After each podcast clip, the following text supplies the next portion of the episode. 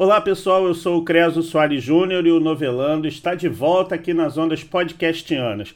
Você sabe, a novela O Outro Lado do Paraíso rola na TV e depois eu converso com você. É inacreditável que a pessoa vá a julgamento e só descubra o nome da advogada que a defende no dia que está em frente ao júri. Com o grau de maturidade do espectador de hoje em dia, ligado em múltiplas plataformas, foi muita forçação de barra que Duda Elizabeth nem desconfiasse que estava frente a frente com a filha. Essa mania de subjugar a inteligência de quem está acompanhando a novela talvez seja o grande pecado de O Outro Lado do Paraíso. O Valci Carrasco está se perdendo ao querer fazer comédia pastelão até quando a condução dramatúrgica da novela exige tensão.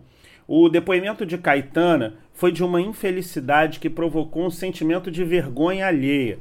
Em vez de transformar a velha prostituta em uma mulher sábia e calejada por muito sofrimento, o autor resolveu transformá-la na velha caduca que fala bobagens e está ali para fazer um humor rasteiro. A direção tentou dar ao julgamento um ar de thriller cinematográfico, tentou fazer como aqueles filmes americanos de tribunal. No entanto, falta aos diálogos carga dramática. Tudo fica superficial. A cena do interrogatório de Patrick com Duda dá a impressão de que a roda gira e o carro não sai do lugar. Mesmo com as falhas na condição da trama, a história é envolvente. O capítulo se encerrando com o ex-marido de Duda Elizabeth chegando ao tribunal mantém o um nível de tensão alto e é um bom gancho para o capítulo seguinte. Novamente, Gael, o protagonista mais desprezado da atualidade, teve uma participação especial no capítulo de segunda. Foi ao tribunal, sentou ao lado de Clara, fez uma pergunta à mocinha e mais não falou. Porque, na verdade, né, o núcleo querido do Valcir Carrasco é o do quarteto Samuel, Cido, Suzy e Adneia.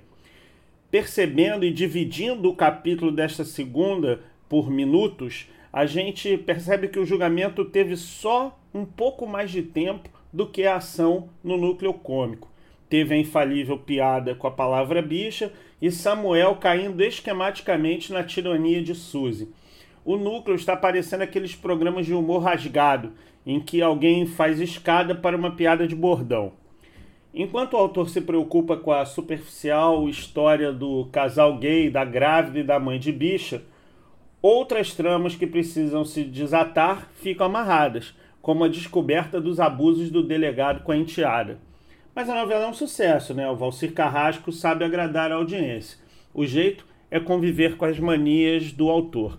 Bem, o Novelando vai ficando por aqui. Você sabe, a novela O Outro Lado do Paraíso rola na TV. E depois eu converso com você aqui nas ondas podcastianas. Assine o canal, leia, comente, compartilhe. Até a próxima!